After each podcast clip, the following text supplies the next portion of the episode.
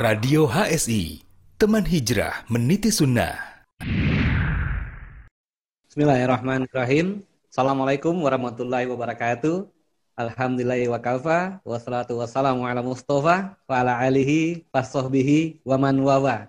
Dari studio HSI Abdullah Roy, kami kembali menyapa Anda pada malam hari ini dalam live program Bincang Radio HSI.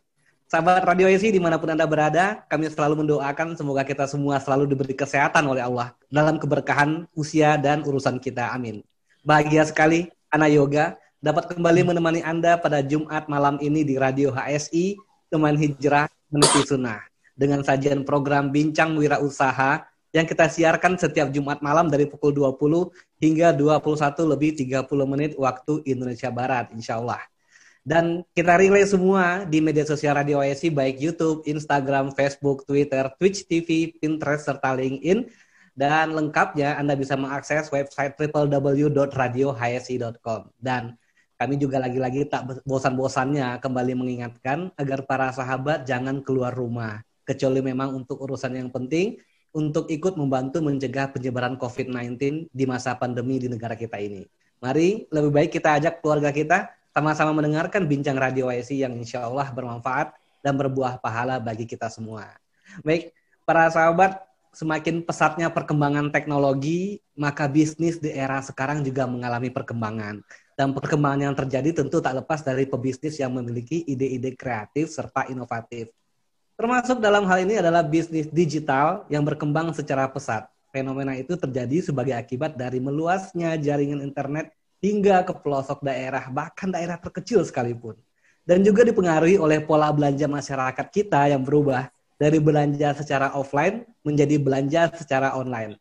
Nah, narasumber kita yang satu ini punya resep istimewa tentang hal tersebut sesuai dengan tema kita malam ini yakni bisnis digital penghasilan maksimal. Apa saja rahasia, tips, trik, dan kisah yang akan beliau share dan sampaikan kepada kita kita simak hingga 90 menit ke depan. Baik, kita sapa dulu narasumber kita yang sudah terhubung dengan kita di studio HSI Abdullah Roy. Assalamualaikum warahmatullahi wabarakatuh, Mas Munir. Waalaikumsalam warahmatullahi wabarakatuh, Mas Yuga. Masya Allah, baik. Karena sebelum ajak beliau berbincang, Ana pengen bacain dulu sedikit saja CV beliau. Nama lengkap beliau adalah Abdul Munir dan dipanggil Nir. Nirnya N-I A R dekat ya. N iya, N E A R iya betul. Masya Allah, berarti teman-teman siapa... kampus sering manggil itu. Masya Allah, ini harapannya siapa pun yang berteman dengan antum bisa langsung dekat ya. Iya, insya Allah itu dia. amin, Masya Allah. Amin, amin. Nah, tempat tanggal lahir beliau 14 Agustus 1990 di Jakarta dan saat ini beliau berdomisili di Bogor. Para sahabat Radio Esi, Mas Abdul Munir atau Mas Nir ini adalah founder dari Toko Uwais. Antum jika bisa melihat di Instagram toko.ways atau ini ya toko.uwais ya yang nama ya. akunnya ya Mas Munir ya. Iya betul toko titik Uwais dia toko oh, Uwais. Nah, iya. dan beliau juga founder kelas marketing dot US kelas marketing yeah. juga. Jadi nggak nggak kaleng-kaleng para sahabat. Jadi beliau selain so. juga mengelola toko, beliau juga adalah seorang guru atau seorang apa namanya istilahnya pemberi motivasi. Lebih ke lebih ke ini sih mas lebih ke penggeser ideologi dari yang masih mentalnya karyawan jadi mentalnya pebisnis insya Allah. Insya Allah, entrepreneur sekali memang. Masya Allah, Masya Allah. Bahasanya bahasa entrepreneur sekali. Baik kita langsung saja Mas Munir. Ana yakin yep. antum nggak bisa langsung naik seperti ini menjadi yep. seorang pemilik toko Uwais, founder dari toko Uwais dan juga menjadi seorang entrepreneur dari kelas marketing pasti antum memulainya dari yang sangat nol dulunya. Ana pengen iya. tanya yeah. latar belakang latar belakang pendidikan formalnya Mas Munir dulu deh. Yep. Nah, tafadhol. Ya, bismillah. Terima kasih Mas Yoga atas kesempatannya. Hmm. Alhamdulillah ini sebuah kebanggaan juga sih ke kehormatan lah bisa diundang sama ASI dan kalau misalkan tanyain pendidikan formal, dulu saya kuliah di Fakultas Ilmu Komunikasi di salah satu universitas swasta di Jakarta. Di situ sebenarnya belum ada niatan untuk jadi seorang pedagang waktu itu entrepreneur lah pengusaha ya awalnya tuh malah maunya jadi jurnalis kerja di TV di broadcast hmm. gitu kan jadi waktu itu sempat kita magang juga di situ tapi benar-benar awalnya tuh kita nggak punya niatan untuk jadi entrepreneur awalnya ya jadi di situ sih pendidikan formalnya waktu itu nah berarti memang kalau Ana boleh bilang sih agak mirip-mirip lah ya antum juga di fakultas ilmu uh, komunikasi ilmu komunikasi dan juga yeah. sebenarnya ini dibutuhkan sekali dalam dunia bisnis ya mas Munir ya? Betul, karena kan ada marketing komunikasi kan kalau di marketing itu kuliahnya. Jadi alhamdulillah saling melengkapi. Komunikasinya saya udah punya ilmunya sedikit lah, terus pas marketingnya saya nyemplung pas jadi karyawan waktu itu setelah lulus kuliah. Seperti itu. Oke, okay. Antum tadi mention bahwasannya Antum pernah magang di dua stasiun televisi swasta di Indonesia. Yeah. Ini pada Betul. saat Antum kuliah? Iya, lebih tepatnya di satu stasiun TV sih. Nah, di situ lagi masih kuliah, jadi kuliah itu diwajibkan semua mahasiswanya untuk magang di salah satu media. Dan waktu itu alhamdulillah saya dapat kesempatan di magang salah satu stasiun TV yang waktu itu emang wajahnya anak muda lah saat itu kan, hmm. stasiun TV tersebut dan alhamdulillah kesempatan satu bulan itu benar-benar saya dapat ilmu juga dan juga dapat suatu pencerahan di situ di mana ternyata sesuatu yang saya inginkan kerja di TV itu ternyata ada sesuatu yang cost yang kita tuh sangat-sangat tidak worth it kalau kita perjuangin. Salah satunya kalau misalnya kita lagi kerja di TV, lagi live tuh, entah itu azan, entah itu sholat Jumat itu nggak boleh tinggalin. Jadi betul-betul mesti stay di situ dan itu membuat saya waktu itu berpikir apa benar ini yang saya cari seperti itu. Masya Allah, Masya Allah.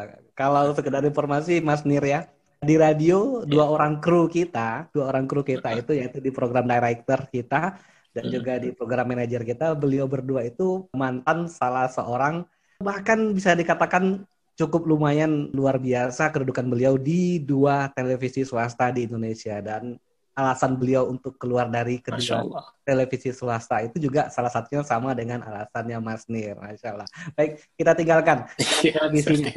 Ana pengen tahu dulu dengan gaya marketing komunikasi antum itu apa dalam semasa kuliah itu antum tidak terpikir untuk membuka usaha? Jadi pas masih semester satu sampai semester tiga ya kalau nggak salah itu benar-benar emang mau jadi wartawan mas. Jadi sama sepak bola ya. Jadi saya mau jadi cara menyampaikan pesan yang simple ke semua orang dan bisa diterima oleh semua orang. Nah, dari situ sebenarnya sampai semester 5 atau 6 lah, itu bahkan belum ada keinginan untuk entrepreneur. Nah, ketika Hidayah menyapa, kalau nggak salah itu ketika saya mesti cuti selama satu tahun kalau nggak salah, karena ayah saya kena musibah, saya nggak bisa ngelanjutin biaya kuliah, akhirnya saya mesti kerja saat itu, dan situ titik baliknya, situ titik baliknya. Dan kebetulan Allah saya juga lagi jadi ketua senat saat itu. Lagi jadi ketua senat saya benar-benar tertimpa musibah yang yang ngebuat saya tuh kayak ditampar gitu. Apakah benar ini yang saya cari pada saat itu kan? Akhirnya saya ya alhamdulillah Allah tuh ngasih saya hidayah hidayah sunnah akhirnya saya benar-benar berbalik gitu loh yang tadinya utamain mau kerja di TV akhirnya saya mau awalnya berpikir saya mau bikin suatu kerjaan atau usaha yang saya bisa sholat berjamaah di masjid tepat waktu. Awalnya sesimpel itu. Dan usaha pertama saya malah bikin warkop waktu itu. Warung kopi Dan, ya? Iya, warung kopi yang ya itu cikal bakal usaha saya waktu itu pertama saya bikin warung kopi dan gagal di situ fail jadi di situ saya berpikir ternyata salah satunya cara untuk bisa kerja di dunia yang sekarang ini yang sangat-sangat sempit gitu ya untuk bisa tetap sholat, tetap bisa ngaji, ternyata mesti bikin usaha gitu. Kalau dari pandangan saya saat itu ya. Jadi seperti itu Mas Yoga. Nah, sebenarnya jalurnya sudah pas, Mas. Jalurnya sudah pas. Mm -hmm. Antum memilih berdagang di mana antum yang menjadi raja dari semuanya. Failnya iya. apa, Mas? Jadi saat buka warkop waktu itu, saya salahnya itu waktu itu pertama saya Eh, belaga seakan menjadi Superman sendirian. Tempat atau momennya tuh emang belum pas karena masih numpang di rumah kakek waktu itu kan lapaknya istilahnya lah. Jadi banyak kendala lah baik itu secara secara looksnya dari luar dan juga yang paling ini sih saya waktu itu kerjanya bareng ibu saya dan di situ saya rasa kalau misalkan saya kerja sama ibu saya kayak nggak enak aja gitu loh maksudnya siapa atasannya siapa bawahannya. Jadi kayaknya salah saya milihnya gitu. Harusnya saya milih tim dari luar keluarga saya supaya saya tuh lebih enak gitu kan. Dan akhirnya asalnya udahlah di di stop dulu aja gitu loh, untuk kita kebaikan kita berdua. Waktu itu seperti itu mas. Mungkin nyuruh ibu cuci piring ya. Bukan sih lebih ke gimana ya saya punya ide seperti ini tapi ibu juga punya ide. Jadi oh. banyak lebih ke brainstormingnya gitu loh. Jadi hmm. kayaknya nanti dulu deh gitu kalau sama keluarga gitu kan nah, kemudian dari mulai warung kopi warung kopi fail Nah, warung antum uh, banting setirnya ke mana? Itu pas warung kopi fails, jujur api entrepreneur saya tuh sedikit meredam lah, ibaratnya agak sedikit, wah udahlah, jangan terlalu ideologis dalam hidup gitu kan. Udah jadi karyawan aja, play safety gitu kan. ya udah, akhirnya saya mencoba untuk melamar ke beberapa pekerjaan. Salah satunya bahkan sempat saya walaupun saya udah kuliah saya mau jadi mau kerja yang berhubungan dengan berkomunikasi sama orang gitu. Baik itu secara jadi customer service kayak atau jadi bahkan waiters saya sempet itu apa ngajuin aplikasi gitu yang penting saya bisa berkomunikasi lah bisa ngasih service ke orang gitu. Ilmu saya dalam ngomong tuh kepake gitu kan. Tapi lagi-lagi di situ saya ketemu suatu kayak lagi-lagi kayak saya tuh masih sensitif dari sinyal dari Allah tuh. Jadi waktu itu kan saya udah mulai melihara jenggot ya. Hmm. jadi setiap setiap saya ngasih aplikasi terus di interview lancar lah intinya lancar ujung-ujungnya ditanyain seperti ini. Mas Munir kalau misalkan Mas Munir ini keterima itu Mas Munir kan kerjanya di front office. Itu mesti dipangkas Mas jenggotnya. Apakah Mas bersedia nah di situ. Di situ Ana langsung kayaknya enggak deh ya udah. Benar-benar waktu itu ya ditolak secara halus lah sama sama beberapa perusahaan kan. Jadi ya udah nanti kita hubungin lagi ya. Kalau kayak gitu ya namanya kemungkinan ya udah ditolak gitu gara-gara jenggot ini gitu kan. Jadi ya masih mentok saat itu gitu. Iya. seperti itu masih nah nah dan semua berapa kali antum mencoba uh. hingga antum tapi memang ini niatnya tetap pengen jadi karyawan ya nggak mau banting setir buka usaha dulu jadi pas pas waktu itu mentok ya gara-gara mau ngejalanin suatu sunnah nabi akhirnya di situ juga saya lagi mau berjuang untuk ngumpulin uang untuk nikah waktu itu. ngumpulin uang untuk nikah iya kan. Jadi untuk ngumpulin uang, jadi agak sedikit menyampaikan ideologi mau bikin usaha, akhirnya nyari kerja, nyari kerja, nyari kerja. Akhirnya waktu itu dapat tuh lagi pas-pasan Ana udah mau nikah itu dapat kerjaan di salah satu perusahaan konsultan properti di Sudirman. Itu saya jadi admin waktu itu kerja kantoran. Jenggotnya nggak ada tanya lagi? Enggak, enggak. Kali ini alhamdulillah jadi dia emang perusahaan ini lebih ke tool semua gitu kan. Jadi kayak gitu kalau orang luar malah kayak gitu. Akhirnya saya bisa jenggotan kerja tuh di kantor. Ketika dengan perusahaan okay. tersebut tidak ada masalah dengan jenggot, kemudian aku diterima sebagai admin. Kalau tadi ya, front office di depan, admin di belakang berarti ya? Iya betul lah. Ini admin di belakang, cuma nyiapin dokumen yang dibutuh. Sedikit ada gangguan di studio Probolinggo kita. Baik, kita ulang aja mungkin Mas Munir ya. Tadi anak tangkap Siap. bahwasannya hmm. Antum sudah bekerja di perusahaan tadi, namun hmm. ada beberapa kebijakan perusahaan itu yang seperti bekerja sama dengan rokok yeah, dan betul. hal lainnya ya, yang yeah. Berhati. Nah, apalagi tuh Mas dong. Ya tadi yang jadi di sebenarnya kerja kantoran itu bukan tipe saya sih sebenarnya emang itu Betul. suatu hal yang saya tuh nggak suka gitu saya tuh lebih suka ngobrol sama orang gitu kan ketemu orang baru tapi yang paling saya berat waktu itu adalah bagaimana cara saya menjaga pandangan saya saat itu karena di hmm. situ saya benar-benar bekerja itu kanan kiri depan saya tuh perempuan hmm. ikhtilat betul-betul ikhtilat dalam meja yang kecil gitu loh jadi dan antum dari kapan ya? gitu belum belum. Belum ya? Itu, Berat itu masih uh, masih nabung terus lah masih nabung gitu kan. Jadi benar-benar wah ini ini berat ini gitu kan untuk seorang saya waktu itu masih ya ibaratnya masih bujangan lah gitu kan ya. Ini hmm. berat dan kalau misalkan saya nanti tetap kerja di sini sampai tua saya di kantor ini bisa sampai 12 sampai 15 jam. Saya ngelihat perempuan yang bukan mahram saya gitu loh. Baik itu secara terpaksa ataupun memang secara emang harus kerja sama dia gitu kan. Dan itu saya berpikir hanya beberapa jam waktu yang saya kasih ke keluarga saya ketika saya sudah capek kerja di kantor. Dan itu sangat-sangat tidak worth it menurut saya kan gitu loh. Dan akhirnya saya resign saat itu. Resign cari pekerjaan yang lebih sesuai syariat lah walaupun sebagai karyawan. Dan ketemulah suatu perusahaan gadget startup juga. Dan hmm. di situlah awal mulanya saya mulai membentangkan skill marketing saya di situ Oke. Okay. Seperti uh, itu. Jadi emang itu di bidang marketing juga teknologi. Oke, okay. ketika antum keluar dari perusahaan konsultan properti tadi, itu antum sampaikan alasannya seperti itu kepada pimpinan antum?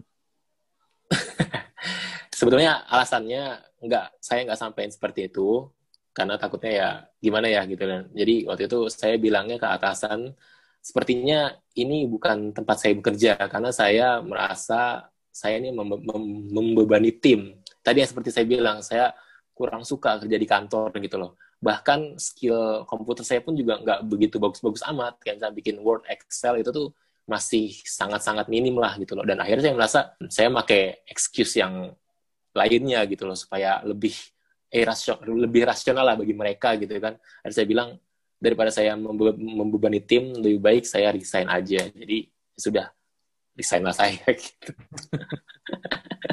ini ini juga cukup menarik dari antum feel-nya dapatnya itu di seorang uh, apa ya host mungkin ya penyiar atau seorang reporter kemudian antum iya betul betul dan uh, antum banting setir menjualan uh, warung kopi nah nah ini nggak nggak ada ini ya maksudnya kalau misalkan seseorang itu kan tahu uh, itu rulesnya mau ke mana hidupnya. Jadi kalau hmm. memang mau jualan jualan aja, kalau mau karyawan karyawan aja. Kayak Ana nih mas, Ana ketika udah karyawan, Ana bingung kalau mau misalkan usaha sendiri. Nah, antum iya. nggak nggak nggak uh-huh. nggak ada ketakutan gitu, banting setir dari mulai usaha sendiri, balik karyawan dan kemungkinan ketika karyawan putus lagi nggak masalah, Ana bisa nyari lagi nggak ada ketakutan seperti itu? Waktu itu sama sekali nggak ada ketakutan mas, karena entah kenapa saya tuh maunya dari awal ya kerja tuh aman dari pandangan yang haram. Terus uh, saya tuh bisa sholat tepat waktu gitu loh. Nah uh, sholat tepat waktu. Tapi ada lagi uh, cobaan yang ini tuh benar-benar nggak bisa gitu. Akhirnya saya benar-benar ketika itu tuh udah menggelitik di hati saya saya resign gitu loh karena udah beberapa kali saya kan dapat penolakan dari perusahaan cuma sekalian aja resign gitu kan. Dan ya udah habis itu langsung cari dengan niat yang ya insya Allah mau yang lebih sesuai syariat ketemu sebuah perusahaan yang masih belum besar waktu itu. Startup company juga jualan gadget juga jualan HP dan saya apply di sana dan enak di sana tuh emang dia berbasis syariah. Kita tuh kalau misalnya azan disuruh keluar semua sholat terus eh, nggak uh, ada ikhtilat walaupun ada perempuan tapi dipisahin benar-benar pisahin. Itu benar-benar saya itu nyaman di sana gitu. Dan waktu itu itu sudah nikah waktu itu alhamdulillah. Dapat kerjanya itu udah nikah. Cuman ada satu tamparan saat itu kerja udah enak akhirnya saya dipecat waktu itu mas. Gimana tuh?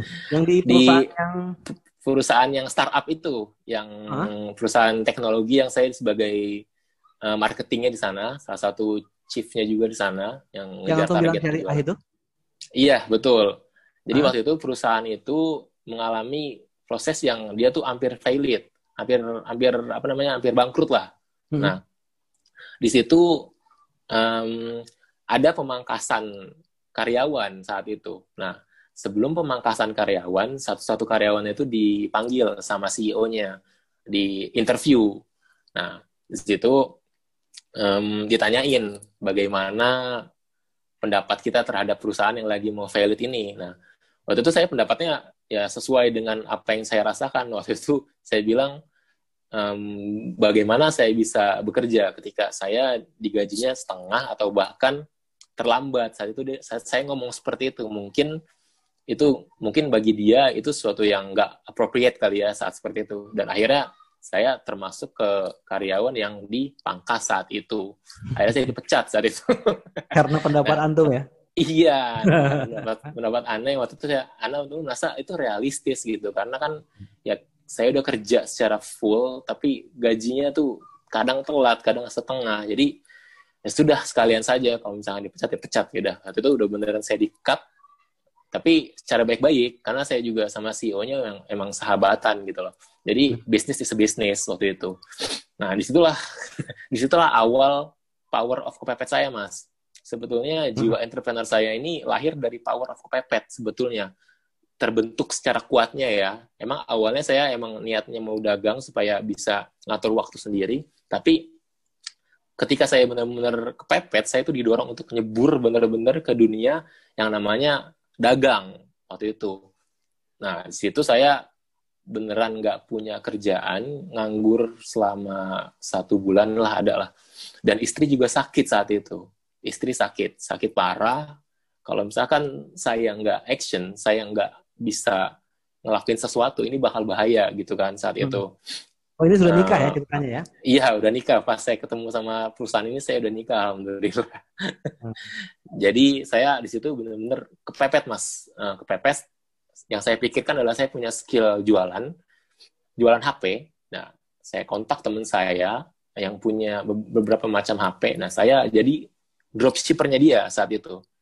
Jadi dropshippernya dia, saya ambil hmm. barang ke dia, saya jual di berbagai macam platform, baik itu marketplace ataupun media sosial dan itu saya benar-benar belajar dari awal. Nah, di sini di kantor yang memecat saya waktu itu, saya cuma di depan komputer, Mas.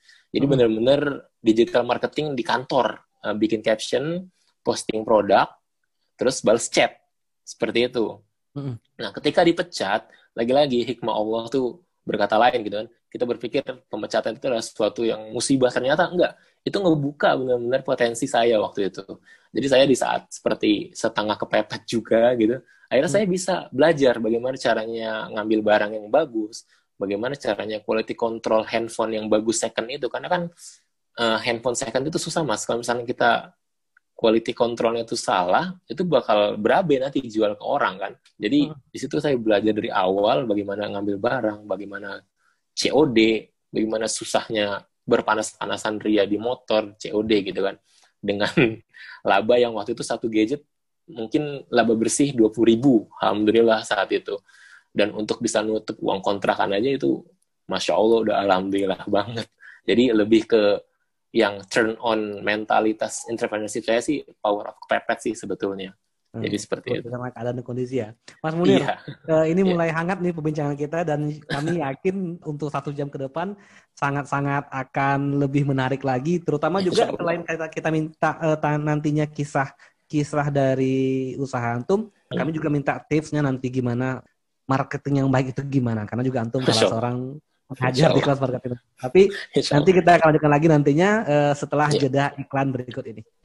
Pendaftaran narasumber radio HSI Alhamdulillah, seiring dengan berjalannya beberapa program di Radio HSI, kami mengajak kepada para ikhwah untuk berkesempatan menjadi narasumber di Radio HSI.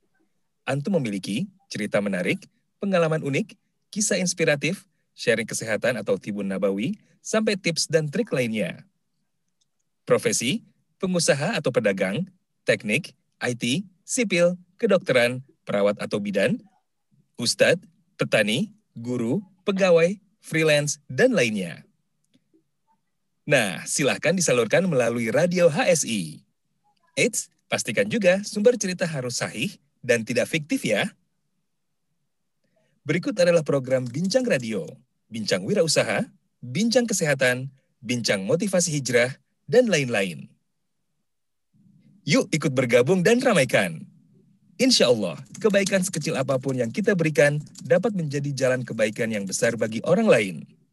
Kita tunggu sharingnya ya. Jazakumullahu khairan. Barakallahu fikum. Radio HSI, teman hijrah meniti sunnah. Radio HSI, bersama melawan COVID-19.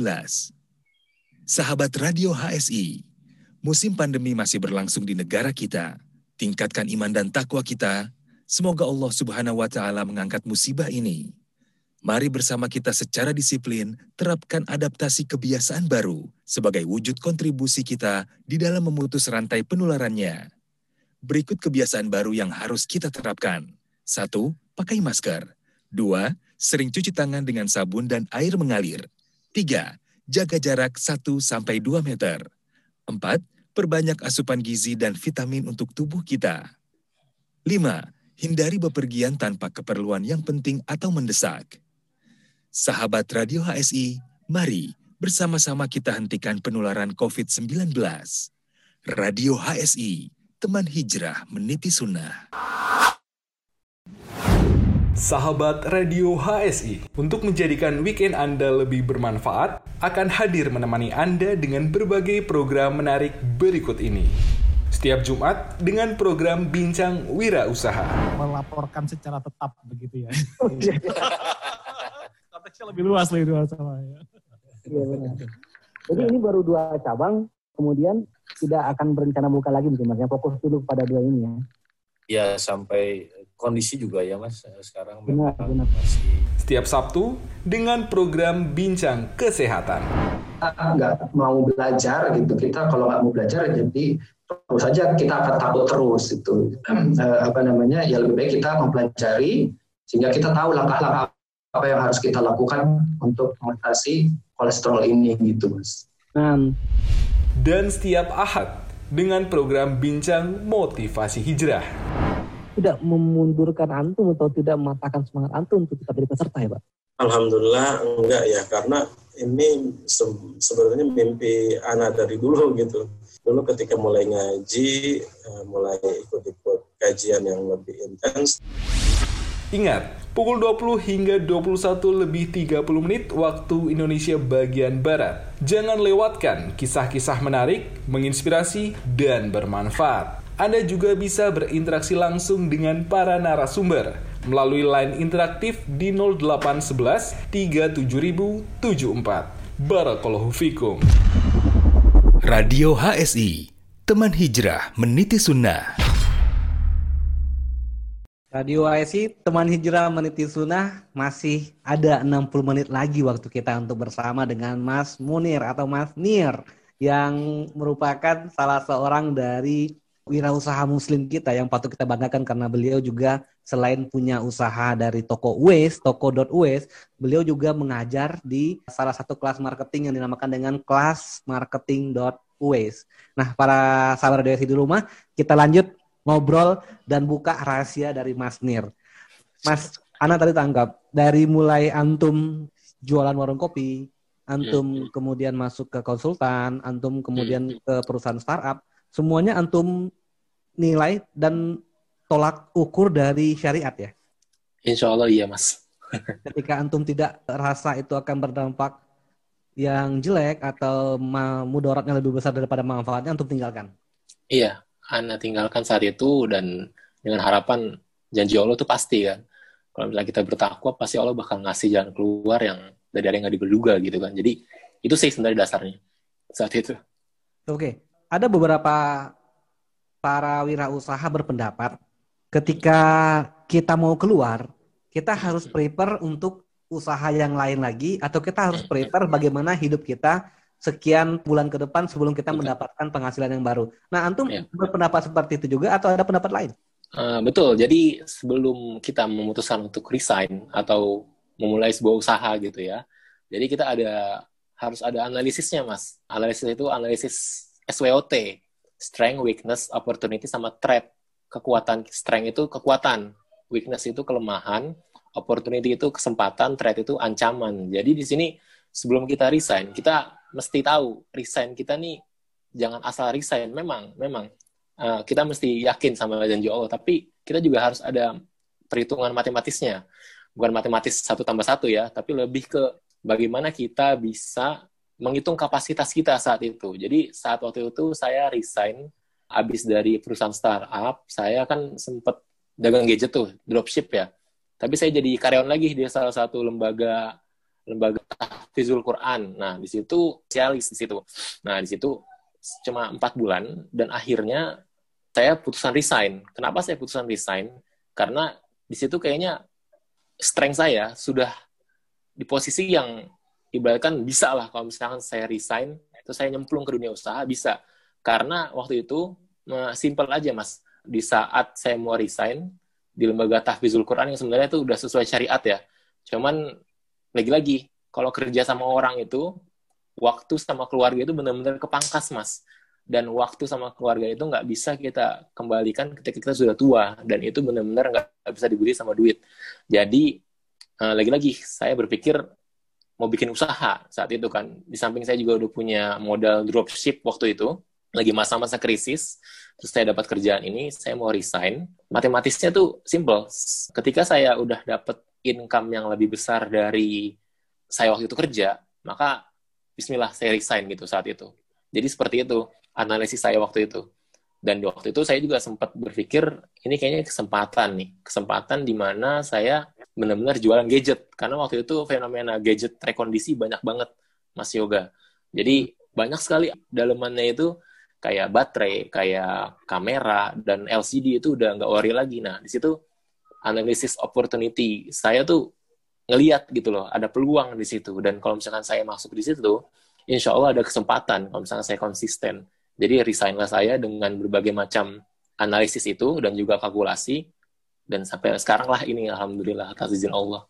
Seperti itu. Oke, ada lagi pendapat yang mengatakan bahwasannya kalau hmm. seseorang tidak fokus pada usaha yang dijalaninya, mungkin itu akan berakibat kepada usaha itu akan gagal terus. Nah, betul, kalau antum sendiri kan kesannya nih kayaknya loncat-loncat nih mas, dari mulai wakaf kemudian ke, ya. ke karyawan ini, karyawan itu. Ini nggak ada nggak ada ini apa memang perencanaannya sampai cari yang klik baru bisa fokus atau memang antum pengen coba semua dulu? Uh, jadi sebetulnya seorang entrepreneur itu mas, sebetulnya harus nggak punya rencana awalnya yang penting dia ngelakuin sesuatu yang dia tuh passion di dalamnya gitu loh. Ini bicara tentang entrepreneur ya. Passion di dalamnya, dia suka ngelakuin hal itu. Nah, ketika kita mengerjakan sesuatu yang kita sukai, maka kita udah nggak ada istilah untuk bekerja keras bagai kuda gitu loh. Karena kita mm -hmm. menyukai pekerjaan kita. Jadi yang ada kita nih jadi penikmat pekerjaan kita sendiri. Nah, di situlah seni dari entrepreneurship.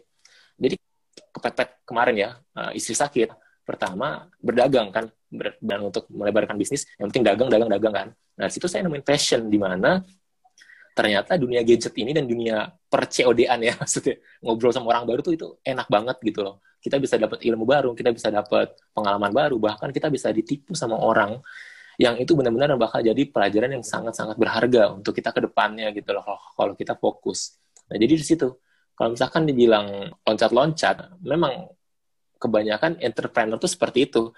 Dia tuh nggak ngerencanain awalnya mau jadi seperti A atau B gitu loh. Dia bakal uh, nyari terus sesuatu yang dia passion di dalamnya, dan ketika dia ketemu, dia betul-betul nyemplung dan totalitas di sana. Dari situ yang disebut fokus ketika kita udah nemuin passion kita Mas Yoga. Ya seperti itu. Berarti memang coba dulu semua. Coba yeah. dulu semua sampai antum bisa menemukan di mana feel-nya, di situ baru fokus. Nah, iya, apakah betul. antum yang anak tangkap tadi antum baru ke handphone? Kalau coba uh. berarti ada lagi selain handphone yang antum coba? Iya, betul. Berarti ada ya? Jadi, iya. betul. Tanya, Jadi, tanya dong. Jadi ketika udah ketemu ya gadget lah ya, waktu itu ya saya passion saya tuh gadget gitu kan. Um, kayak kamera, kayak handphone, laptop, dan sebagainya macamnya gitu. Nah, akhirnya saya mau coba start new business gitu loh. Jadi waktu itu sempat nyoba mm, mau jual sneaker mas, sepatu atau sepatu basket lah seperti itu. Karena kan saya saya suka basket ya, gitu loh. Jadi saya sebenarnya udah beli aset tuh beberapa sepatu, cuman pengeksekusiannya waktu itu belum tepat. Jadi waktu itu sempat udah bikin akun dan ternyata lagi-lagi butuh partner waktu itu. Dan harus fokus tuh harusnya seperti ini. Ketika mau bikin bisnis kita harus mikirin bisnis baru ya. Kita harus mikirin itu udah ada yang udah bisa ada yang kontrol udah ada yang bisa megang atau enggak. Karena kalau kita fokus kedua gagal gitu loh. Nah ini saya udah nyoba mau jualan sepatu akhirnya sampai saat ini tuh aset stuck masih belum bisa dijual. Karena nggak ada waktu karena sudah fokus di toko Wise ini gitu loh sama kelas marketing ini. Jadi memang kalau Mas Yoga bilang coba yang lain, iya, Anda nyoba yang lain tapi dengan metode apa yang saya suka seperti itu. Nggak asal ngelihat peluang misalkan lagi pandemi jual inilah jual itu, nggak. Lebih ke apa yang jadi passion saya, saya coba seperti itu. Hanya sepatu? Selain sepatu? sepatu sepatu sama kacamata sih mas. Kacamata. kacamata. lagi ntar nambah lagi nih kayaknya. kacamata minus lah lebih ke minus nggak, huh? bukan kacamata gaya-gayaan, kacamata minus seperti itu. Jadi hmm. mau bikin toko yang jualan khusus sepatu, sneakers sama uh, glasses. Jadi namanya sneaker and glasses gitu ya waktu itu. Tapi masih sampai sekarang masih belum jalan. Seperti itu. Hmm. Kalau konsepnya menggabungkan antara sepatu dan kacamata. Ya benar. Kan kayak nggak nyambung tuh mas. Nggak nyambung ya. Kalau misalkan sepatu dan mungkin sepatu. kacamata kacamata gelap mungkin ya untuk kacamata gaya boleh lah. Tapi kalau iya. untuk main basket dengan kacamata minus kan nggak nyambung tuh. Apa konsep itu memang seperti itu atau atau antum memang pengen punya yang unik sendiri? Bukan. Jadi sebenarnya uh, saya kalau misalnya punya ide usaha nih mas dari dari kebutuhan saya sendiri. Misalkan uh, saya kan dulu sempat aktif basket ya di kampus. Cuma itu terkendala kacamata yang selalu jatuh karena saya minus kan ketika saya main basket. Nah di situ saya kayak saya gitu mau main basket tapi gitu kan kacamata minus sama sepatu basket atau mungkin sepatu sneakers gitu. Jadi seperti itu. Dan saya juga sempat punya ide usaha mas yoga rumah saya kan kadang bocor ya temboknya gitu ya. Atau mungkin ya, eh, gentengnya bocor gitu. Nah saya berpikir mungkin banyak yang kepala rumah tangga yang sama seperti saya nggak sempat betulin gentengnya dan lain jasa tukang aja. Jadi kayak gitu. Jadi ide liar saya tuh dengan dalam tanda kutip ya apa yang saya butuhkan mungkin orang lain juga butuhkan gitu loh. Sensitif terhadap apa yang terjadi di lapangan seperti itu. Dan coba saya eksekusi Cuman kekurangannya saya masih kurang orang waktu itu. Sampai saat ini masih kurang orang sih. Jadi masih belum. Tapi insya Allah udah ada beberapa ide yang bakal nanti terrealisasi insya Allah. Oke. Okay. uh, nah, selain feel untuk sesuatu passion antum di sebuah bidang usaha yang antum jalankan, antum nggak ngambil hmm. sebuah kesimpulan gitu mas? Uh, misalkan dari warkop ini kesalahan anak ini gitu, dari karyawan kesalahan ini, dari jual oh. sepatu dan ini, atau atau nggak ada memang seperti itu atau let it flow aja? Um, sebetulnya kalau misalkan setiap waktu dari jual warkop ya gagal itu saya nggak analisis mas. Kelemahan saya waktu itu apa gitu lah. Jadi ada banyak lah. Karena kan tadi yang saya bilang analisis SWOT ini penting banget mas. Strength weakness opportunity. Nah ketika kita ngedirin suatu usaha pasti kita sebagai person nggak perfect lah. Pasti ada kelemahannya. Dan itu kita jangan let it flow kalau saya.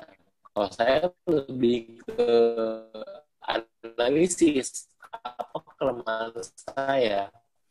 Ya, misalkan saya kan udah terjun di dunia gadget ya. Saya sama orang yang saya ajak waktu itu. Jadi terlalu lugu lah istilahnya gitu kan. Dan beberapa kali ketipu dan karena ketipu itu saya dapat apa ya? Dapat kayak berpikir kayaknya saya ini masih dalam tanda kutip bodoh gitu kan. Nah, karena saya merasa bodoh dan saya tahu itu kelemahan saya, saya belajar terus uh, dari dari YouTube. Saya belajar bagaimana membedakan antara HP ini sama HP yang itu atau HP yang rekondisi sama yang ori. Jadi kalau menurut saya menganalisis kelemahan dan kegagalan itu penting. Jangan let it flow aja kalau dalam hal weakness ya. Ya seperti itu, Mas. Nah, jadi eh, ketika antum sampai di feel antum di gadget, antum udah merasakan ini adalah fil ana dan antum kumpulkan semua kekuatan antum tadi dan antum belajar dari semua kesalahan antum hingga saat ini. Betul, betul. Dan jangan pernah ngerasa sudah cukup. Setiap hari kita mesti dapat ilmu lagi, dapat ilmu lagi dan selalu diupdate. Karena kan teknologi ini selalu update ya Mas ya. Ha, HP ini keluar lagi, HP ini keluar lagi dan kalau kalau toko Wise ini bedanya nih Mas ya. Kalau toko Wise ini reviewer rasa seller gitu loh. Jadi kita nih nggak hanya ngejual, tapi kita ngasih pengalaman penggunaan apa yang kita jual ke orang-orang supaya dia dapat gadget yang paling tepat, bukan gadget yang paling mahal supaya kita dapat laba besar, enggak. Tapi kita mau ngarahin pembeli kita untuk dapat gadget yang dia butuhin, bukan dia inginin. Jadi seperti itu. karena karena saya ya itu karena weakness saya saya terus tutupi, saya terus upgrade akhirnya saya berpikir kenapa nggak jadi seller yang bisa jadi seorang konsultan ya agar seorang buyer tuh bisa dapat handphone yang benar-benar dia butuhin karena handphone itu kan banyak macamnya ya mas ya ada yang canggih lah, ada yang harga 10 juta, ada yang harga 2 juta. Nah, belum tentu orang tuh butuh semua HP yang 10 juta. Bisa jadi dia hanya butuhnya yang harga 3 juta gitu loh. Nah, kita arahin ke tempat gadget yang sesuai dengan kebutuhan dia. Jadi seperti itu. Dari awal saya kelemahannya saya nggak bisa tahu apa itu produk yang bagus, apa itu gadget yang tepat. Dan sekarang kelemahan itu bisa jadi kekuatan ketika kita mencoba untuk terus memperbaikinya setiap harinya. Jadi seperti itu. Hmm. Toko West, yep. gimana ceritanya bisa dapat pelanggan setia dan follower begitu banyak? Insya Allah. Bagaimana bisa mendapat follower yang setia gitu ya, pelanggan yang banyak. Um, pertama adalah kita mesti tahu mas, uh, value value perusahaan kita tuh apa, nilai perusahaan kita tuh apa. Jadi nilai ini adalah yang ngebuat perusahaan itu atau toko itu ada gitu loh purpose-nya itu apa, tujuannya itu apa. Nah, value itu mesti kita komunikasikan ke pasar kita, ke publik kita. Namanya value proposition. Kita ngasih value kita lah, kita ngasih nilai kita ke orang-orang supaya orang-orang tahu gitu loh. Kalau toko UAIS tuh nilainya tuh seperti ini. Dia tuh dagang gadget anti rekondisi gitu loh. Nah, itu yang mesti kita komunikasikan ke orang. Nah, tapi komunikasi aja nggak cukup, Mas kita emang bisa ngoceh lah gini gini gini kita ngejual yang ori tapi pasti hmm, pasar atau pelanggan pasti mau tahu lah mana track recordnya gitu kan mana buktinya gitu nah itu itu yang kita masih sabar merintis dari nol bagaimana kita bisa dapat track record gitu loh makanya kalau misalkan kita dagang sesuatu testimoni kecil apa pun atau mungkin merasa dapat seorang konsumen yang dia tuh puas sama pelayanan kita atau produk kita, itu jangan sampai hilang dari uh, capture kita atau hilang dari momen kita untuk ngerekamnya. Itu penting banget. Karena itu salah satu komponen yang untuk kita tuh dapat track record ke depannya. Karena kalau cuma nganti anti ada kondisi, tapi kalau nggak ada track record itu tetap aja itu omong kosong gitu kan. Jadi tekniknya adalah kita mesti komunikasikan value kita, keunikan kita keunikan toko kita dari yang lain, lalu kita kasih track record kita gitu loh. Dan track record ini yang emang harus nggak boleh orang yang kaleng-kaleng, emang bener-bener bermental baja ya. Kayak misalkan kita posting lagi masih follower masih 15 orang atau mungkin lima orang, pasti yang nggak ada yang like gitu kan. Jadi hal seperti itu jangan ngebuat kita tuh ngedown. Malah kita mesti harus berpikir bagaimana supaya konten kita tuh bagus, konten kita tuh menarik supaya pelanggan datang dan kita dapat track record yang baik. Jadi seperti itu. Masya Allah. Amannya ini mas, amannya ini hmm. antum seberapa sabar untuk menghadapi? Kalau misalkan kita bicara marketplace mas, marketplace yeah. itu kalau yang pertama kali dilihat orang untuk membeli itu bukan cuman barang antum bagus. Karena kalau Betul. beli marketplace nggak nggak melihat barang bagus. Anda lihat dulu, antum sudah punya berapa follower, sudah punya berapa like, dan hmm. ketika ada yang unlike, kenapa mereka meng-unlike? Nah, iya, ini supaya antum bisa selamat dari pandangan-pandangan tajam para pembeli ini gimana, Mas? Iya, betul betul. Kadang suatu keberhasilan konten tuh terlihat dari berbagai macam ya. Keunikan sih sebetulnya. Kayak kita bikin konten berapa banyak like-nya, kayak followernya udah berapa berkakak atau berapa ratus ribu gitu kan. Tapi ya itu ketika pandangan pasar masih seperti itu, kita sebagai seller, kita sebagai entrepreneur, mesti bisa menggeser ideologi seperti itu, ideologi mereka. Makanya tadi saya bilang, kalau misalkan saya bilang uh, guru atau mungkin motiv motivator, kurang setuju mas. Kayak saya lebih ke menggeser ideologi agar yang berpikir seperti itu, jangan berpikir seperti itu, gitu loh. Karena saya di gadget aja yang ngomong ya. Karena uh, sekarang follower itu udah bisa dibeli mas bahkan like aja itu udah bisa dibisniskan mau dibikin palsu mas bisa gitu uh, banyak yang nanya ke saya kenapa toko Wise nggak mau pakai nyewa jasa artis untuk jadi influencer gitu loh di endorse gitu kan nah jawabannya simple gitu loh kita cuma mau pakai yang real honest testimoni bukan paid testimoni karena kalau paid testimoni pertama itu sebuah kesaksian yang dibayar itu kemungkinan besar banyak dustanya. Karena kan dibayar lah. Ibaratkan tuh influencer dibayar untuk ngomong yang baik-baiknya aja. Sedangkan kalau misalkan real testimony, itu adalah kesaksian yang benar-benar pelanggan kita kasih dari pelayanan kita gitu loh. Itu benar-benar real, itu benar-benar jujur tanpa kita minta. Nah, itu yang toko Wise coba kedepankan. Dan itu kita bikin postingannya itu edukasi seperti itu itu berkali-kali, Mas. Berkali-kali, baik di feed, di IG, atau mungkin di paid promote gitu loh. Berbagai macam promosi lah.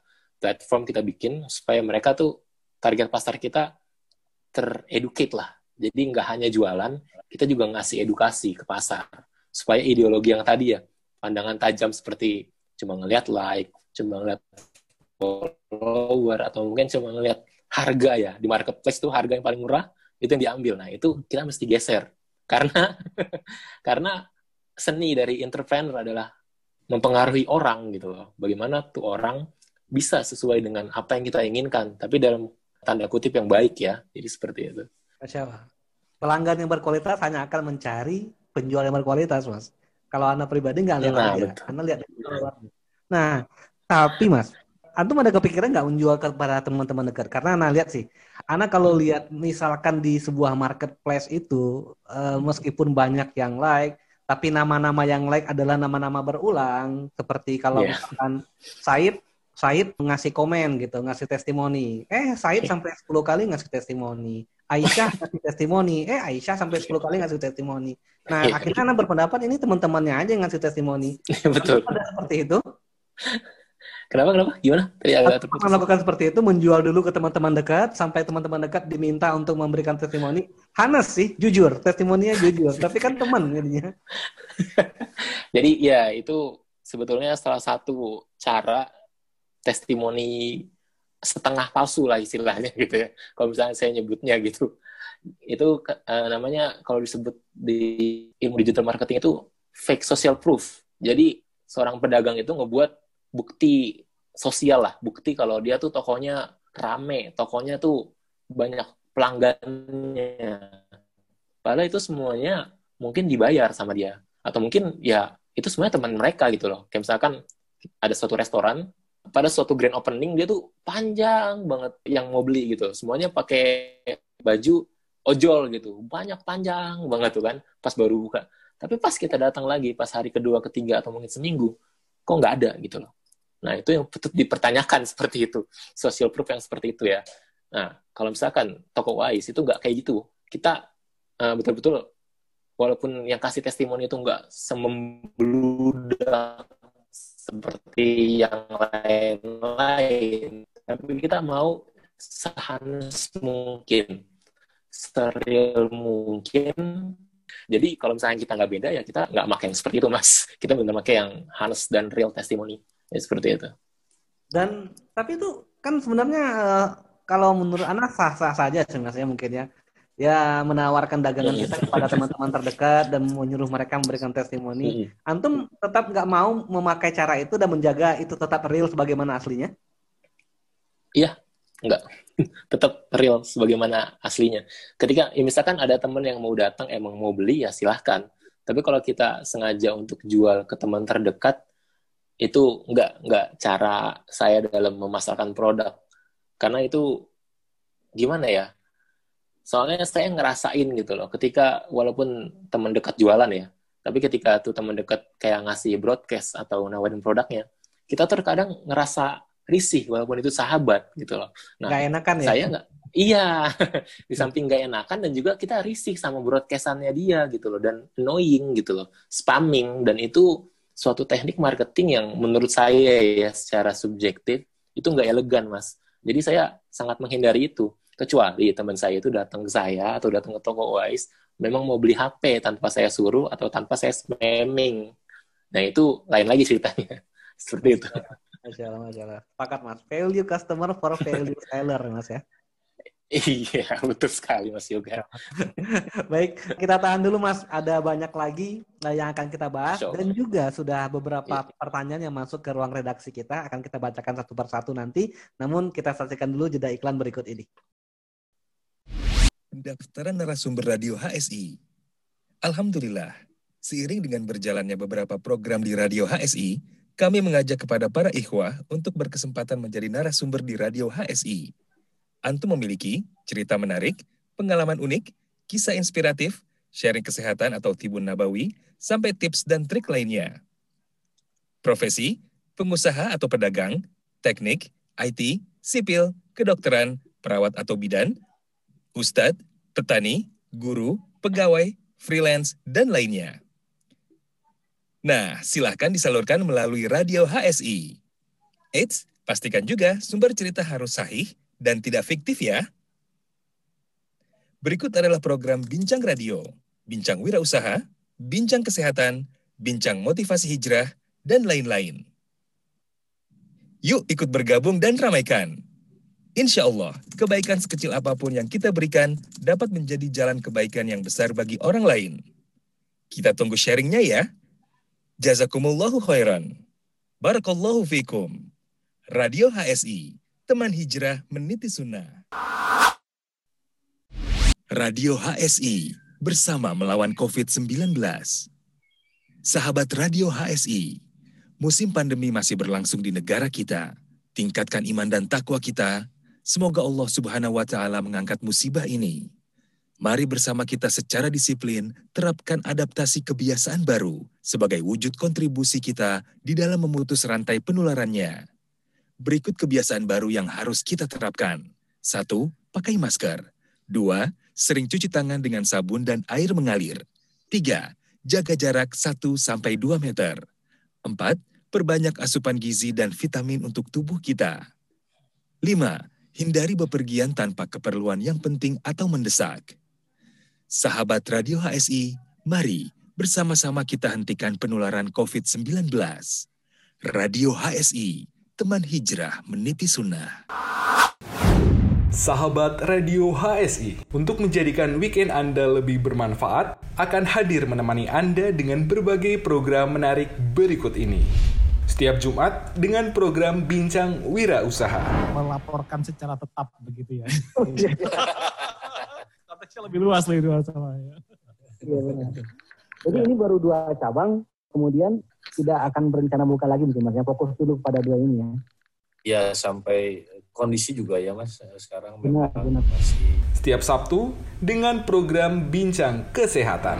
kita nggak mau belajar gitu kita kalau nggak mau belajar jadi terus saja kita akan takut terus itu Eh, apa namanya ya lebih baik kita mempelajari sehingga kita tahu langkah-langkah apa yang harus kita lakukan untuk mengatasi kolesterol ini gitu mas. Nah, Dan setiap Ahad dengan program Bincang Motivasi Hijrah. tidak memundurkan antum atau tidak mematahkan semangat antum untuk tetap jadi peserta ya Pak? Alhamdulillah enggak ya karena ini se- sebenarnya mimpi anak dari dulu gitu. Dulu ketika mulai ngaji, eh, mulai ikut-ikut kajian yang lebih intens, Ingat, pukul 20 hingga 21 lebih 30 menit waktu Indonesia bagian Barat. Jangan lewatkan kisah-kisah menarik, menginspirasi, dan bermanfaat. Anda juga bisa berinteraksi langsung dengan para narasumber melalui line interaktif di 0811 37074. Barakallahu fikum. Radio HSI, teman hijrah meniti sunnah. Radio HSI, teman hijrah meniti sunnah. Masih bersama Ana Yoga dan tamu kita, narasumber kita yang luar biasa pada malam hari ini, Mas Abdul Munir atau biasa dipanggil Nir. Para sahabat Radio HSI, kita lanjut lagi nih ke Mas Nir. Mas Nir, Ana fokus di toko US dulu. Ya, Baik. ya. Toko US, antum dirikan, antum eh, dengan cara idealisme antum yang seperti itu dan bisa berkembang. Sekarang anak tanya, oke, kalau dengan idealisme antum akhirnya mendapatkan, anak sekali lagi ber- tetap berkesimpulan atau tetap berpendapat value customer hanya untuk value seller. Ya. Ya, pelanggan yang berkualitas hanya akan mencari penjual yang berkualitas. Nah, oke, Betul. antum dapat pelanggan. Setuju. Antum mendapat pelanggan. Nah, Hmm. kelebihan toko antum dibanding toko-toko sejenis apa?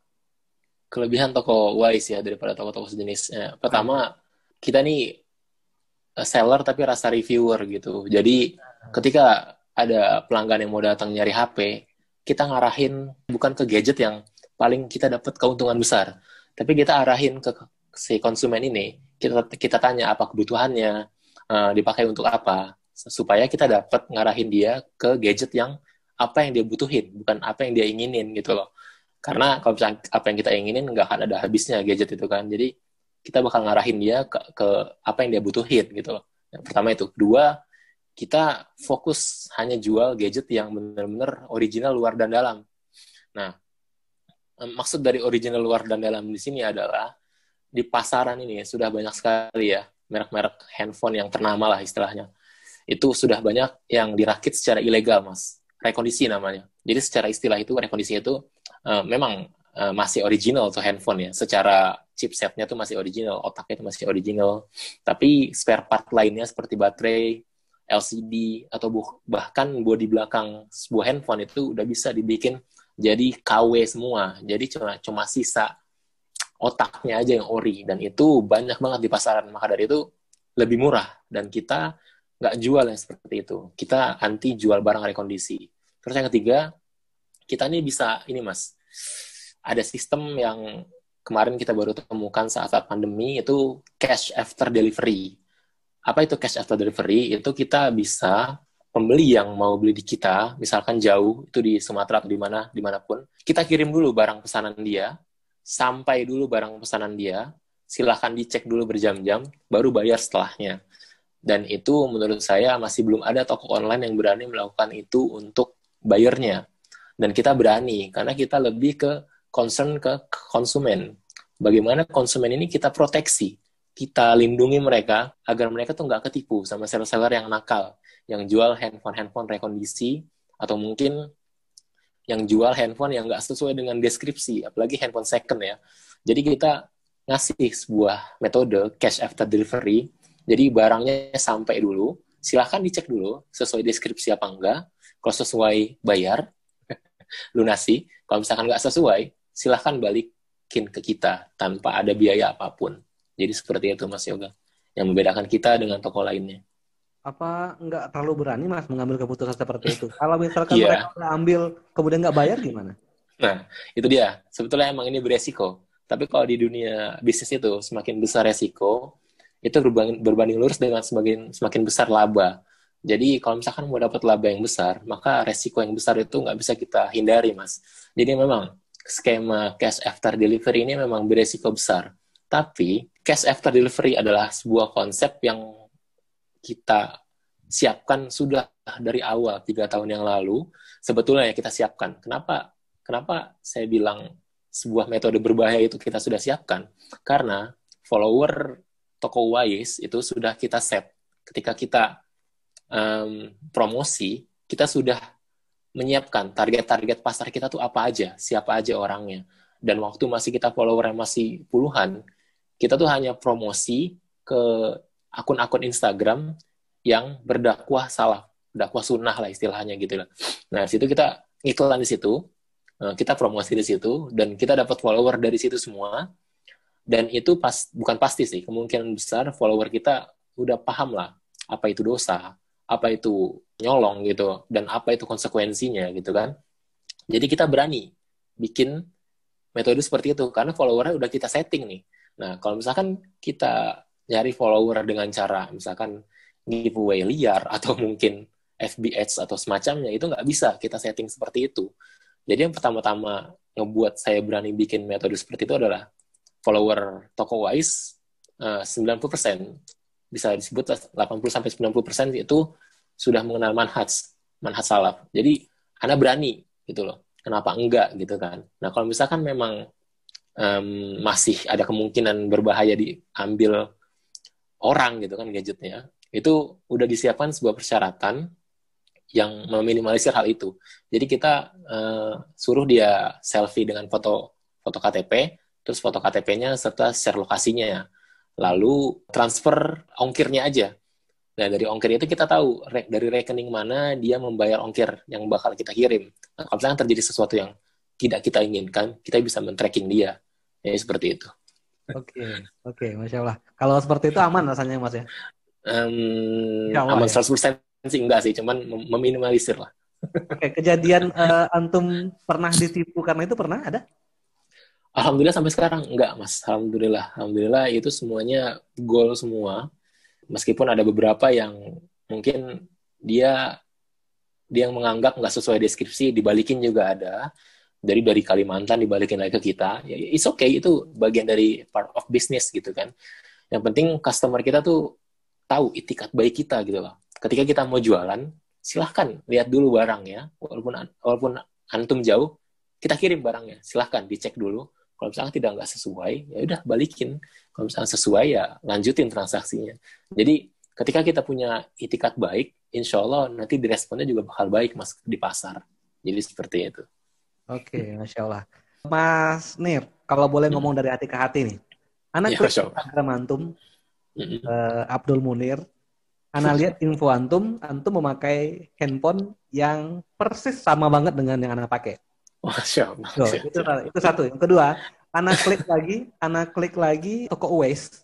Di tampilan-tampilan awal penjualan handphone di toko OS itu adalah hmm. handphone kedua Ana yang persis sama banget dengan yang Ana pakai. Ana punya dua handphone, satunya yang antum pakai, satunya yang antum jual di banyak awal-awal toko OS itu. Nah, yeah. bedanya hanya saja, bedanya Ana tahu barang-barang itu nggak ada di Indonesia. Hmm. Barang yang Ana pakai itu, terutama yang di toko OS awal-awal itu nggak ada di Indonesia. Ana belinya di luar negeri pada waktu itu. Nah, Betul. ada cenderungan kalaulah bukan boleh dibilang barang-barang ini ya, kalau kita bisa mengatakan barang rekomendasi di suatu daerah mungkin ya, yang perbatasan dengan luar negeri. Tapi ada kecenderungan orang mungkin lebih memilih gimana kalau misalkan ini sebelum ada email apa? Uh, ya, peraturan email. Nah, hmm. ada kecenderungan kita beli di luar negeri rasanya lebih murah. Kenapa bisa antum mengarahkan orang nggak usah beli luar negeri? Saya punya barang yang sama murahnya meskipun eh, second, tapi sama bagusnya, sama murahnya dan kondisinya pun nggak jauh-jauh beda dari yang baru. Nah, tips untuk mengarahkan orang untuk ke antum apa? Karena kalau anak seperti ini, kalau anak tahu dari dulu dan antum bisa meyakinkan anak, mungkin anak lebih ini, lebih apa namanya, lebih milih toko US dong kalau begitu. apa dong? Gak perlu keluar negeri ya? Gak perlu keluar negeri. Iya, iya betul. Jadi awal-awal dagang itu emang banyak HP-HP yang istilahnya X internasional lah istilahnya kan ya. Karena X internasional itu pertama lebih murah, kedua kualitasnya juga bagus, dan ketiga juga waktu itu stoknya masih banyak. Nah, pertanyaannya adalah bagaimana caranya supaya kita ngeyakinin orang tuh nggak perlu keluar negeri untuk beli handphone itu, udah cukup beli di kita aja. Nah, itu itu itulah seni dari entrepreneurship, Mas Yoga. Jadi, bagaimana kita bisa mengeducate uh, target pasar kita, bagaimana kita bisa menginfluence dia uh, supaya dia tuh berubah pemikirannya. Nah, waktu itu saya bikin konten kalau nggak salah salah satu kelebihan atau banyak kelebihan kalau misalnya kita membeli HP second. Nah di situ um, saya mengedepankan kalau HP second kita beli dengan harga yang misalkan uh, eh, 5 juta lah. Ya misalkan lah. Second 5 juta barunya misalkan 8 atau enggak 9 juta. Nah kalau misalkan kita beli baru 9 juta, nah itu nilai barang yang kita beli itu akan turunnya cepat sekali.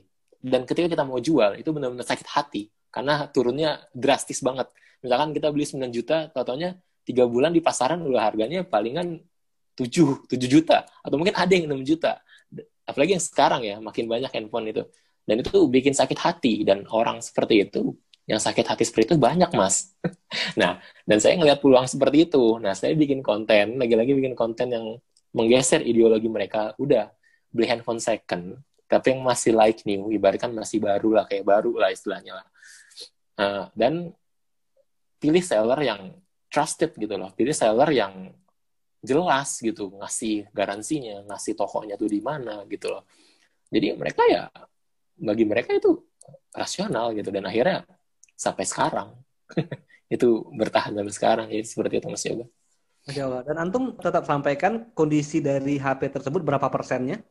Betul, betul. Bahkan kita ngasih, nah ini salah satu yang saya nggak sebutkan tadi ya dengan toko lain. Nah, kalau, kalau toko lain, mas-mas di, mas juga ngeliat di marketplace itu, dia pasti kalau misalkan jual handphone itu di jejer handphonenya ada berapa ratus handphone. Kita nggak bisa ngeliat kondisinya, bagian sisi kanan yang bagaimana, kirinya bagaimana. Tapi kalau misalnya di toko Wise kita ngasih tahu.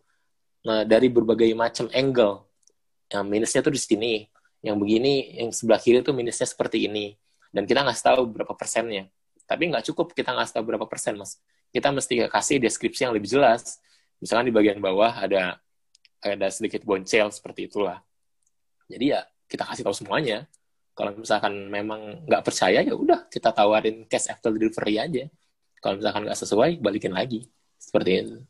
Dan ada metode tawar menawar harga? Untuk nego waktu itu sempat dari setahun yang lalu masih nego. Cuman pas sekarang kita lebih ke fixed price mas. Mas jadi karena kenapa fixed price? Karena kita mengupgrade kualitas yang kita punya gitu loh. Kita mengupgrade value yang kita punya. Salah satunya adalah cash after delivery itu gitu loh. Dan juga waktu dulu lagi masih nego, kita garansinya ngasih cuma 15 hari. Sekarang fixed price, kita kasih value lebih tinggi lagi. Garansinya dua bulan untuk produk second. Jadi kalau misalkan ada apa-apa selama dua bulan, itu bisa pelanggan, bisa kita balikin uangnya full. Atau mungkin dia kalau minta misal minta tukar unit, kita kasih tukar unit tanpa paksaan. Seperti itu. Oke, dan kondisi antum ketika menjual itu sama dengan boxnya sekalian dan segala perlengkapannya? Maksudnya gimana? Mas? Kondisi antum menjualnya lengkap dengan box dan segala uh, aksesorisnya? Oh, kalau itu banyak uh, macamnya mas. Ada yang jual hanya batangan istilahnya, handphonenya doang gitu kan. Ada yang jual masih full set, masih dengan dusnya, masih dengan chargernya. Ada yang jual cuman uh, handphone sama casan doang. Nah, di sini juga emang rada tricky, Mas, ketika kita berbicara tentang kelengkapan pada handphone ya. Bahkan sekarang kelengkapan pun sudah bisa dipalsukan, Mas. Dus aja sekarang udah bisa di print untuk bisa mirip kayak dus aslinya. Itu dus aja udah ada yang KW, Mas, sekarang. Bahkan charger aja, suatu hal yang krusial ya, charger ori itu, itu sekarang diputar balikan maknanya kalau misalkan Mas Yoga ngeliat di pasaran sekarang pasti bilangnya kelengkapannya atau chargernya OM, OEM. Hmm. Padahal itu sebenarnya KW. di pasaran hmm. itu hanya ada hanya ada charger atau aksesoris. Kalau nggak KW ya ori, nggak ada iya. OM karena karena OM itu adalah istilah sebenarnya bukan KW, OM itu ori tapi dari pihak ketiga terparty eh, brand-brand lain. Nah, itu baru namanya OM. Tapi para seller-seller nakal mempelintir makna OM untuk ngasih keabu-abuan pada buyer, padahal itu sebenarnya KW. Ya, seperti itu, Mas. Masya Allah. Anak on the way klik dan follow toko OW sini. Masya Allah, Masya Allah. Baik, Mas, Mas Nir, ya. uh, ada beberapa pertanyaan yang masuk ke ruang redaksi kita. Mungkin kita bacakan dulu dari Mbak Tati di Jakarta. Pertanyaannya ketika di PHK, bagaimana tanggapan istri? Nah, ini penting nih, Mas. Karena wanita lemah, wanita pasti lemah. Masya Allah. Ketika melihat imamnya kemudian uh, di PHK atau bahkan ketika melihat antum mengundurkan diri, gimana tanggapan yeah. istri? Itu pertanyaan pertama. Yang kedua, recovery-nya berapa lama dari yang nganggur sampai memutuskan untuk berbisnis? Kepada yeah. Ya, yeah, Bismillah. Syukur atas pertanyaannya. Jadi, bagaimana respon istri ketika di PHK ya? Nah itu, ya itu benar-benar pukulan yang telak sih bagi kita saat itu. Jadi waktu itu uh, saya ingat di PHK jam-jam 10 pagi kalau nggak salah. itu jam 10 pagi baru mau mulai kerja langsung di udah kamu pulang aja, udah digituin. Ya udah saya pulang naik motor gitu kan. Terus saya ketok-ketok kontrakan saya. Pas di depan pintu saya langsung ngomong, saya dipecat gitu.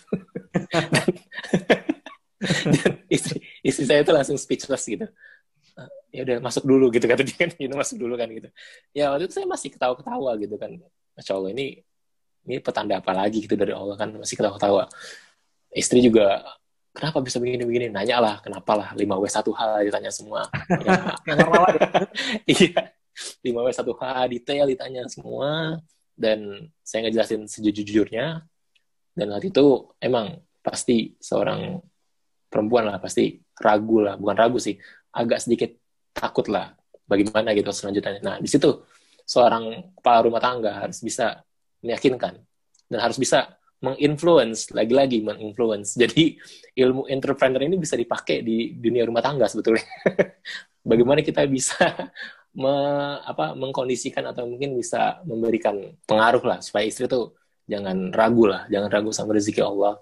Pasti ini ada ada yang ada ada baiknya, ada ada hikmahnya kita ini nggak tahu apa-apa kita cuma so tahu Allah yang tahu jadi kita anak waktu itu ngasih semuanya lah ngasih motivasi yang anda tahu dan juga ilmu yang kita ketahui jadi seperti itu terus kedua bagaimana bisa bangkit ya recovery dari di PHK itu ya.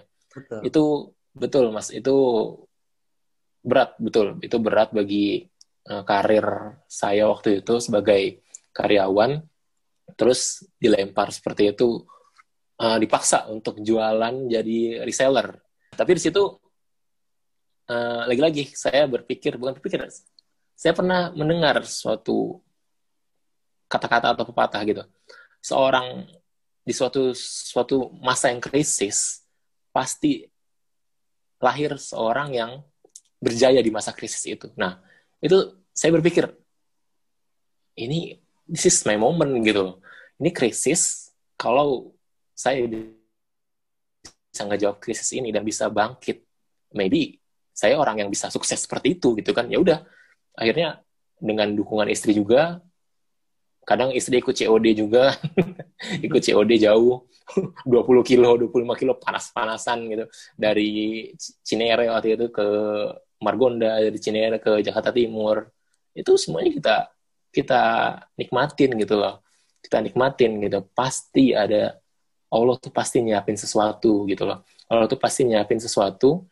Dan ini cara kita tuh eh cara Allah naikin level kita gitu loh. Jadi kita ngelakuin tuh bener-bener bahkan kalau dibilang itu momen yang paling nggak bisa saya lupain gitu sebagai suami maupun juga sebagai pebisnis. Karena di situ benar-benar turn on mentalitas saya sebagai entrepreneur saat itu jadi kalau saya tanya recovery-nya hmm, recovery-nya mungkin lebih kurangnya satu tahun mas satu tahun setengah lah gitu akhirnya bisa lahirlah toko Wise seperti ini seperti itu Benar-benar mental yang tutup mas ya. Betul, mental. Pelaut yang tangguh tidak lahir dari laut tidak yang lahir tenang, dari mas. laut yang tenang. Betul. Betul, betul sekali, masya Allah. Baik, satu pertanyaan lagi mas, karena kita sudah hampir sampai ke ujung ke ujung acara kita. Ini ada satu yeah. pertanyaan Afwan dari satu orang tapi ada dua pertanyaan. Nah ini oh dua pertanyaan. Ngebet, ngebet banget kayaknya ini. Baik dari Mbak Tulistiawati ada pertanyaan pertama, apakah ada tips untuk orang-orang yang merasa nggak bakat dagang? Ini yang pertama. Hmm. Kedua, minta tips lagi, minta tips bagaimana cara tahu komponen HP kita semuanya ori. Oh, masya Allah. Nah, Tadi pertanyaannya bagaimana ya cara supaya gimana mana supaya motivasi supaya kita tuh bisa nah dia uh, apakah ada uh, tips untuk orang-orang yang hmm. merasa nggak bakat untuk dagang? Pengen dagang oh. nih tapi nggak ada bakatnya gitu. Tapi nggak ada bakatnya ya. Betul. pertama dijawab dengan pertanyaan apakah benar uh, yang nanya ini benar nggak bakat dagang itu dulu dijawab jadi sebelum kita sebenarnya dalam dunia bahkan bukan dunia entrepreneur aja ya mas ya dalam dunia ini gitu loh sebetulnya sebuah pengetahuan yang kita tuh salah uh, salah menginterpretasikannya itu bakal jadi sebuah ketakutan gitu loh. Kenapa seperti itu? Karena udah banyak contohnya gitu. Waktu itu saya punya temen yang mau jualan kopi. Nah, dia tuh ngomong, kopi ini sekarang susah ya, pasarnya tuh udah berdarah-darah lah istilahnya. Udah pada jualan semua gitu kan. Kita mau ngasih harga tuh pasti sikut-sikutan gitu kan udah pada tahu kopi Toraja itu apa, kopi Gayo itu apa gitu loh. Nah, menurut pengetahuan dia seperti itu. Tapi ternyata pas disurvei per, uh, orang yang tahu antara perbedaan kopi Gayo dan kopi Toraja itu itu sedikit sekali persentasinya gitu loh. Dan bagi bagi teman saya kata teman saya tuh enggak semua orang tuh tahu semua. Kita tuh susah mau usaha kopi. Nah, jadi di sini ibaratkan jangan sempitkan apa yang Allah luaskan gitu kan. kalau misalkan kita udah berpikir kita nggak bakat dagang, oke. Okay, kalau teman-teman berpikir nggak bakat nggak bakat dagang, bisa kasih esai nggak? Lima poin aja. Apa yang bisa membuktikan teman-teman tuh nggak bakat dagang gitu loh. Karena sebetulnya kita ini semuanya berdagang gitu. Bekerja ini kalau lagi interview, kita tuh istilahnya we sell ourselves gitu. Kita ngejual skill kita gitu kan kita ngedagangin skill kita gitu. Jadi kalau misalnya dibilang kita nggak bakat dagang, itu mesti dianalisis lagi gitu loh. Dari mana pendapat itu dapat? Apa jangan-jangan itu hanya sebuah stigma yang harus kita singkirin gitu kan. Jadi seperti itu tipsnya. Jangan terlalu berpikir kita tuh udah tahu sesuatu gitu loh. Kemungkinan sesuatu yang kita anggap kita lemah itu bisa jadi kekuatan bagi kita. Jadi seperti itu. Terus apa pertanyaan kedua tadi Mas? Yang kedua tips untuk mengetahui handphone itu ori. Ini kayaknya Oh, tips. ini kayaknya ini panjang ini kalau jelasin ini sebetulnya.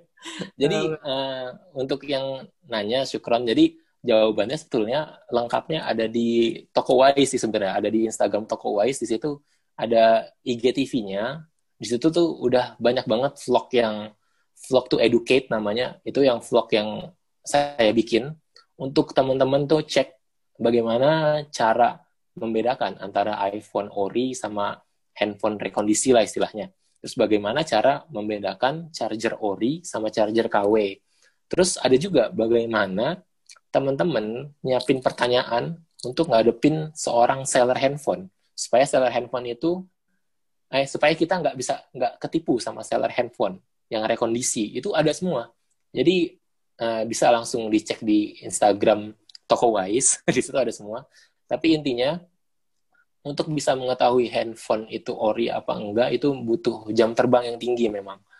Bahkan saya pun lagi sebelum sampai di saat sekarang itu sempat berbagai beberapa kali tertipu dapat handphone yang rekondisi yang awal saya pikir handphone tuh semua kayak gini tapi ternyata enggak gitu loh. Nah itulah. Belajar terus belajar terus akhirnya bisa bisa ngebedain mana yang ori sama yang rekondisi. Intinya lebih ke jam terbang sih. Tapi simpelnya kalau misalkan nggak punya jam terbang uh, teman-teman kalau bisa pinjem handphone temen yang dijamin dijamin ori lah istilahnya beli di uh, toko resminya. Nah itu bawa terus bandingin ke toko yang teman-teman mau beli situ dibandingin layarnya terus tombolnya kalau misalkan sama nggak beda jauh ibaratkan apple to apple itu dapet itu insya Allah itu ori tapi kalau misalkan ada kok nggak nggak sama ya gitu kayak touchscreen-nya agak keset atau bagaimana itu patut dipertanyakan. Jadi simpelnya seperti itu bagi yang awam. Masya Allah, gitu. baik. Ini luar biasa sekali. Ana pengen ngobrol lagi, tapi kita keterbatasan waktu. Kita kan Terakhir, Mas Nir, uh, yeah. kita tahu dengan masa pandemi ini banyak dari uh, kaum muslimin, saudara-saudara kita jatuh, uh, bisnisnya gagal. Kemudian ada juga yang pengen berbisnis harus mikir dua kali dengan adanya uh, keterpurukan hampir di semua sektor usaha di masa pandemi ini. Nah, uh, mungkin sedikit motivasi atau pesan uh, dan resep dari owner toko US dan founder uh, kelas marketing US untuk saudara-saudara muslim kita di rumah dan para sahabat radio di rumah, apa Ya. Jadi emang di masa pandemi seperti ini banyak sekali bahkan perusahaan-perusahaan besar pun banyak yang um, income-nya tuh benar-benar kepotong gitu kan.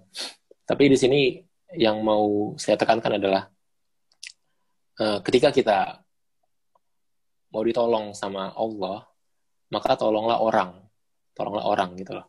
Tolonglah saudara kita. Jadi sebelum kita minta ditolong, tapi tolonglah dulu saudara kita gitu loh.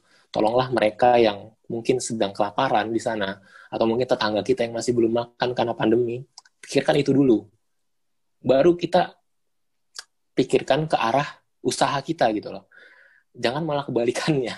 Karena pandemi kita fokus hanya di usaha tapi kita nggak sensitif sama sama sekeliling kita gitu loh. Nah kemarin alhamdulillah toko Wise lagi masa masa-masa karantina ya kalau nggak salah ya. Dari bulan Maret sampai lima bulan ke depan. Berikutnya itu alhamdulillah omset omset toko Ois malah naik drastis. Itu itu benar-benar kita tuh nggak nyangka kok bisa di samping yang lain tuh usaha pada bahkan hampir gulung tikar yang besar-besar tuh yang usaha-usaha besar. Tapi ini kok malah malah naik gitu omsetnya gitu loh.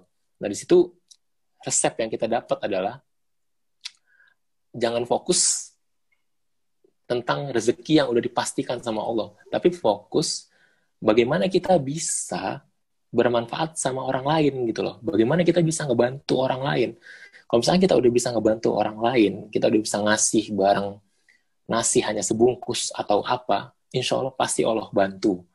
Jadi seperti itu. Waktu itu uh, saya untuk ngadepin pandemi nggak punya rumus apa-apa, nggak punya rumus untuk supaya omset tinggi tuh nggak ada gitu loh. Hanya waktu itu berpikir nanti kajian tuh bagaimana ya ini? Nanti gimana? Nanti nggak nggak bisa kajian gitu. Dan akhirnya itu yang saya pikirin dan itu yang saya fokusin dan juga bantu orang gitu. Dan Allah bantu kita jadi seperti itu. Dan ide cash after delivery juga lahir di saat seperti itu bukan karena saya tuh pinter atau apa gitu. Entah datang aja gitu loh ide seperti itu. Jadi pesan saya sih seperti itu sih Mas Yoga. Semoga teman-teman bisa bertahan dan juga tetap sensitif dengan sekitarnya. Masya Allah. Berkelas Insya Allah. Baik, Mas Nir, kita ya, sudah sampai ya. di ujung perjumpaan kita. Kami dari tim Radio WSI mengucapkan banyak-banyak terima kasih atas segala sharing, motivasi dan ceritanya pada malam hari ini. Sama-sama, dan kaulah ini menjadi sebuah cerita dan pertemuan yang bermanfaat bagi para sahabat rumah. Jangan bosan-bosan main ke Radio WSI kalau misalkan kita undang lagi. Sahabat Siap.